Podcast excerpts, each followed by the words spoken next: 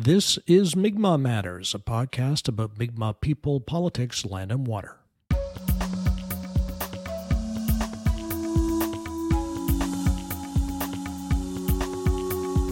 Hello, I'm Glenn Wheeler. Welcome to episode 275. Mi'kmaq Matters is made possible with listener support. Become a patron at patreon.com slash Mi'kmaq Matters.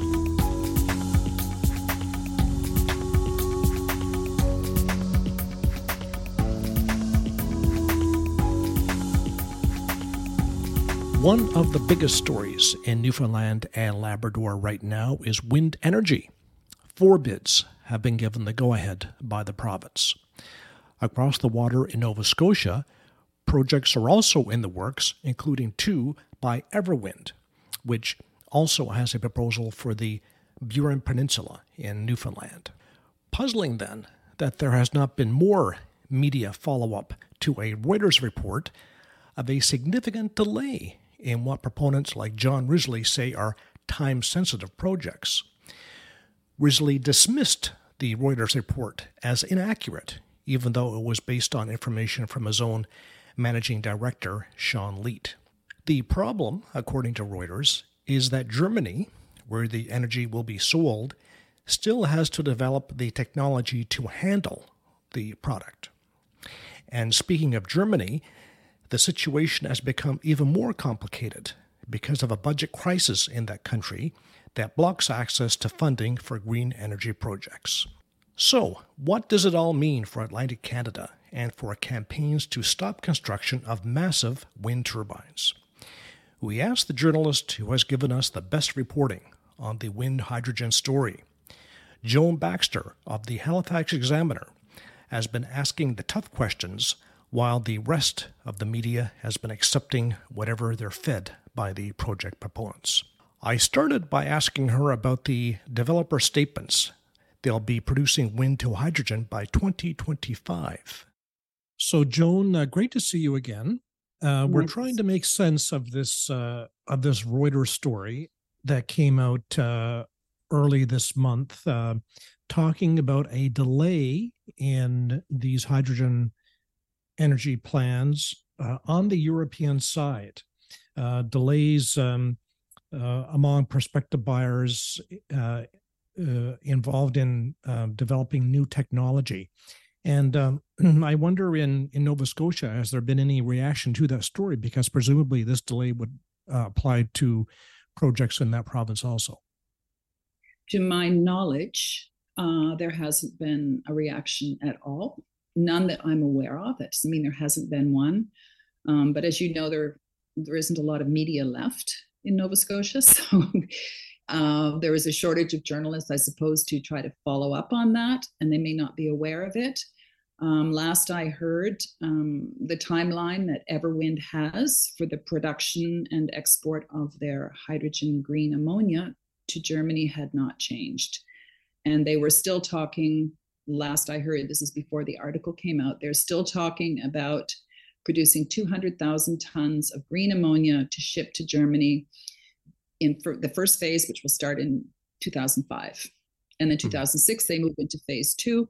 There, they're talking about at least a million tons of green ammonia. They have still those offtake MOUs. These are not agreements or contracts. So they have two utility companies in Germany, Uniper and E.ON, which signed MOUs with Ever, Everwind for the offtake of 500,000 tons each of this green ammonia. But I have run into a lot of perplexing, contradictory information on what happens to that ammonia when it gets to Germany. Mm. And I think that is reflected also in that Reuters article where Germany says they're not ready yet, they don't have the infrastructure in place. Um, Everwind was adamant to me to the point that they actually accused me once of concluding that the ammonia would be turned back into hydrogen in Germany. Um, accused me of, of concluding that in an article, which I never did. Um, but they seem very adamant that their project is for green ammonia, which would be used for fertilizer production in Germany. So, hmm. wind energy from Nova Scotia to produce green hydrogen in Nova Scotia to be converted to green ammonia in Nova Scotia, shipped overseas, and then used as ammonia to produce high, uh, fertilizer. So I contacted E.ON and Uniper in Germany, and both of them said, "Oh no, we expect it. It definitely will be some of will be some of it or all of it will be turned back into green hydrogen. They're utility companies. They're not hmm. companies mm. that make fertilizer.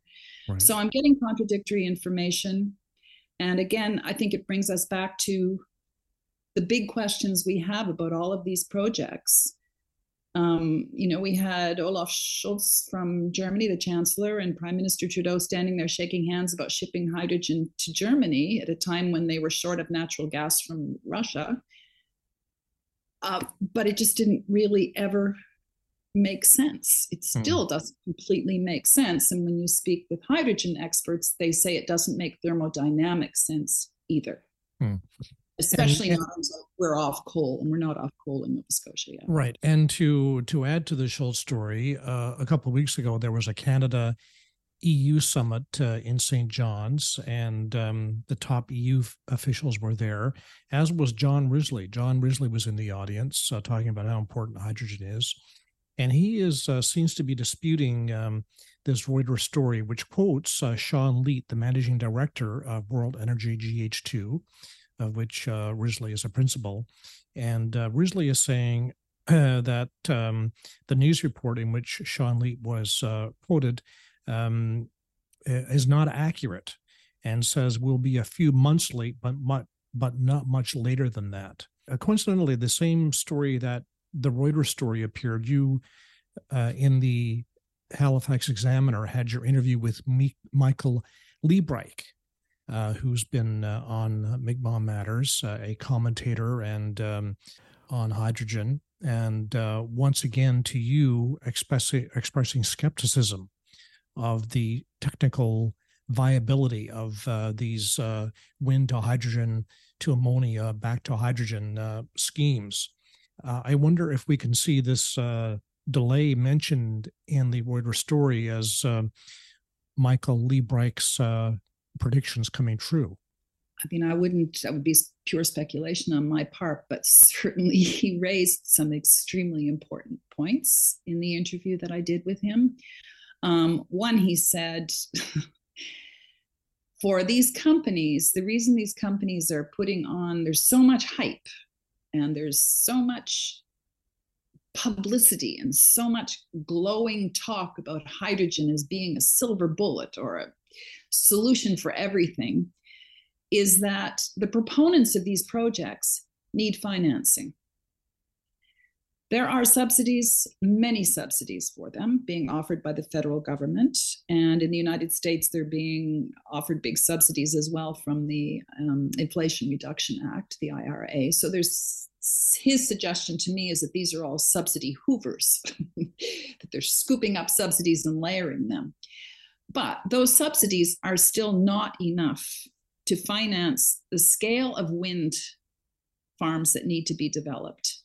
The hydrogen plants, the ammonia plants, um, he said there's no way that those subsidies are going to cover it, nor on the German side are the subsidies enough to cover the cost gap between regular, regular hydrogen, which is made using natural gas, fossil, fossil gas, I'll call it, and green hydrogen because the cost of the green hydrogen is just simply exorbitant.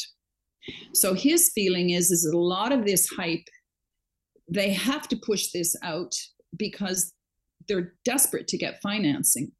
And if they don't get financing, if they don't have a firm contract with an offtake company in Europe, they're having trouble getting the financing. Mm-hmm. So it's kind of a chicken and egg thing for them. So they're saying, oh, yeah, we're going to be producing this hydrogen. We've got all the financings for here, but unless they have those offtake contracts, they're in trouble. Now, in the Reuters article, it suggested that they don't have the offtake agreements yet because the German side also isn't prepared to take all of this green ammonia. So the whole thing a, skeptic or somebody who's really cynical, and I'd say Michael Liebreich is somewhat skeptical of all of this, is that this is another kind of bubble. Mm. Um, and how it's all going to work is a very big question. And another person, I think, I've been listening to also um, is is Paul Martin from the Hydrogen Coalition, and he's pointed out to me, as has Michael Liebreich, that the energy efficiency of using the wind energy to produce the hydrogen, convert it to ammonia, ship it overseas, and then convert it back to hydrogen, you're getting 20% mm. of the energy that went into producing that green hydrogen. And at a time when we are so desperate for this renewable, clean, renewable energy to clean our grids, they don't, this is not what they see as the priority for Nova Scotia. We still have a grid that's almost half fossil fuels. So, why would we use all of this incredible new wind energy that has not been built yet, by the way, to produce hydrogen to ship overseas when we, we need it so desperately at home to clean our grid? And that's what Liebreich and Paul Martin have said to me. And it's a very inefficient way to use green energy, mm. Is their take on it. However, I think a lot of the bluster, this is my opinion, it looks to me like a lot of the bluster you're hearing, and certainly Risley saying, oh no, there's not that much of a delay, would be because they are trying very hard to convince big financial institutions to fund their projects. Mm. And, and what does this mean for the uh, construction of the wind turbines? You and the Examiner have been covering um, the uh, story in Colchester County where uh, a lot of turbines are going up, and there has been opposition uh, in that area to them. The uh, local politicians, let's see, have changed their mind on the project now and are prepared to give it the go ahead. Um, but of course, for, for ordinary people uh, in these areas, uh, that's the that's their uh, thought top of mind. Am I going to be sitting next to a 600 foot uh, wind turbine. So, h- what's the um, what's the scheduling of that? Uh, would could they start building the turbines before these contractual matters are sorted? I wouldn't think so because those are expensive matters, and you know if the financing doesn't come true, they'll be stuck with these uh, turbines with nothing nothing to do with them that's a that's definitely a question. If I were you, I would I would put to Everwind CEO and founder Trent Vichie. Um, the, they're saying that those the wind farm, two of the wind farms, uh, which account for 74 of those giant turbines, in, in both in Colchester County, a third one called Bear Lake, which is on the corner of West Hants and Halifax counties. Um, that's another 16 giant turbines. Those three wind projects are what Everwind says will fuel phase one of their project, which would produce the 200,000 tons of green ammonia for export. Um, we're right now coming up to the end of 2023. It is extremely difficult to imagine that those things could be financed and built by early 2025, which is when they would need to be built. I mean, there are supply chain issues. There is preparation of the landscape. Only two of them have been submitted for environmental assessment. Um, we're quite sure that the government, provincial government of Nova Scotia, being very gung ho on hydrogen, probably is going to give those two a green light. And then the third one, Windy Ridge, which is the really big one, hasn't been submitted yet, but it's only a class A environmental assessment, which is like 30, 45 days. However, then they still have to finance them, as you say, and it's hard to see how they can finance them um, unless they have a firm offtake contract for the ammonia they're going to produce. Or is Nova Scotia Power going to, would they change the whole project, dispense with the hydrogen altogether, and have Nova Scotia Power buy all that energy? It's hard to see that they would do that. And it's hard to see how they would finance those wind turbines because those are expensive projects. They're talking about a billion dollar project in Colchester County alone. So that's a lot of money. Um, bank, uh, as we, as those of us who tried to get a mortgage, uh, will know, the bank is going to want to see the finances. So uh, I think they're going to want to see some signed contracts. Yeah. Now, the federal government, um, actually, Export Development Canada, um, November 17th, the day after the Colchester Municipal Council um, agreed to to allow this thing to go ahead. They had been voting on whether or not they would complete their county-wide land use strategy and planning act which would have delayed this whole thing for a year but they changed their minds and they voted to not to cause a delay for this big project the day after that happened um, minister federal minister of housing and also in charge of ACOA, Sean Fraser went to Port Hawkesbury with Trent Vichie of Everwind and announced that Export Development Canada was going to provide financing of $125 million for Everwind. That's still, I mean, they haven't begun to build their plants in Point Tupper, Cape Breton. They haven't begun that. As far as I know, I was told by Everwind spokespeople at an open house in October that they've maybe turned some sod, but they haven't started any construction yet, nor have they started construction of the wind farms, obviously, because they don't even have environmental assessments done. So $125 million, even if it is approved, doesn't go that far mm. for a project of this magnitude. So everybody is still trying to, people who are asking questions are still trying to put together the figures and see how it's going to work.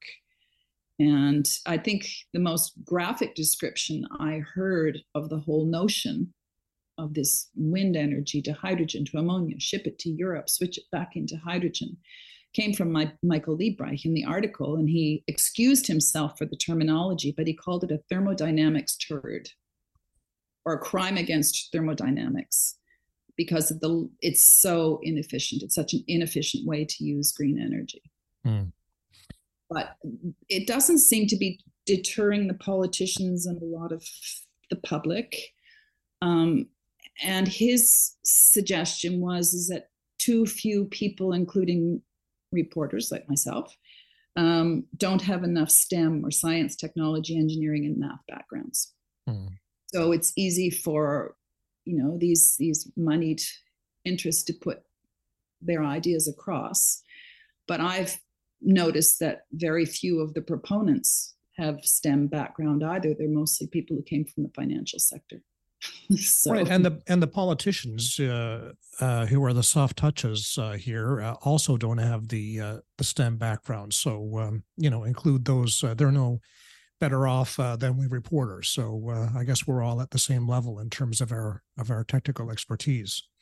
Um, but but speaking of politicians, I mean, I guess the other area of uncertainty here is uh, federal politics in Canada. Um, regardless of what you think about Pierre Poilievre, he might be prime minister um, uh, before the the Europeans get the technical uh, issues sorted out, if they if they ever do. Um, and um, I wonder uh, what uh, how that plays in here. Uh, you've suggested that the uh, the fossil fuel industry uh, uh, is a player here in the background, despite its the the green imaging of these projects, and of course, Poilievre is close to that industry, but um, he has said critical things about subsidies and government waste and all that sort of thing. So, would you see any change in direction from a conservative government different from what we've seen uh, with the liberals? That's very difficult to say. I mean, we have a progressive conservative government in Nova Scotia, and they're about as pro hydrogen as you can get. Um, so they've they've really I hate to say drunk the Kool Aid because it suggests that you know there's something fraudulent about the hydrogen, but it's just not a very clear direction. So certainly the provincial government in Nova Scotia is very, very pro hydrogen. So I'm not sure it breaks down along political party lines that way. Um, there's another factor here that comes into play on the German side is that um, during COVID, the German government borrowed, I can't remember the exact figure, I think it was 60 billion um, euros or something to that effect. And that was going to be going to a lot of these subsidies and a lot of green and environmental programs in Germany, including really, really good ones like fixing up their train system. But also, that was going to be accounting for a lot of the budgeting of the subsidies that would be available to make up the difference, the price gap between gray hydrogen and green hydrogen. Well, that budget um, that was defeated two weeks ago. The government was told that they couldn't spend that money. Mm. So it's not clear that the on the German side there will be the subsidies that would are necessary to make this a viable um, project for for a transition, even on the German side. Mm. And that's a, that's a piece of, of information that, of course, didn't really make the news here in Canada. But there are German journalists also following this story and trying to see what's behind it and who is of interest. It wasn't actually, I mean, I did not suggest that, you know, the, the oil and gas industry is using green hydrogen as a Trojan horse. That came from the corporate observatory in Europe, which pointed out that you will never be able to have enough green energy to replace all the hydrogen that we use now. And hydrogen is extremely important for a few things. One is for steelmaking and for petrochemicals. And as they mentioned, the ammonia is very important in making fertilizer. So we do use a lot of hydrogen and we need it. It's a really important material. But to replace it, and I'm not going to get the figure right here, Michael Liebreich said that to replace all the hydrogen re- gray hydrogen made with fossil fuel right now, we would have to use every single wind turbine that's ever been built on the planet. Mm-hmm. That we simply will never be able to produce the hydrogen that is needed with green energy. But by creating and pushing this so called hydrogen economy and making people believe it's good for heating houses, which apparently it isn't, or for small trans- transport and so on and so forth, they make it sound like hydrogen is the solution and therefore you create a demand for it and a huge market for it.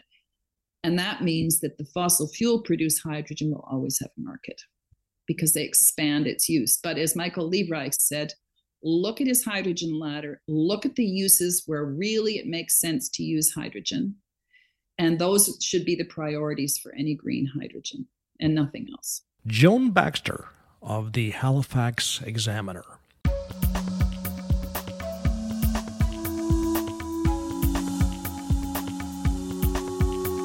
And that's it for the program. Mi'kmaq Matters is made possible with listener support. Become a patron at patreon.com slash Mi'kmaq Matters. The Mi'kmaq Matters team is producer Allison Baker, researcher Hillary McGinnis, and correspondent Greg Janes. This is Glenn Wheeler saying, Emsanogama.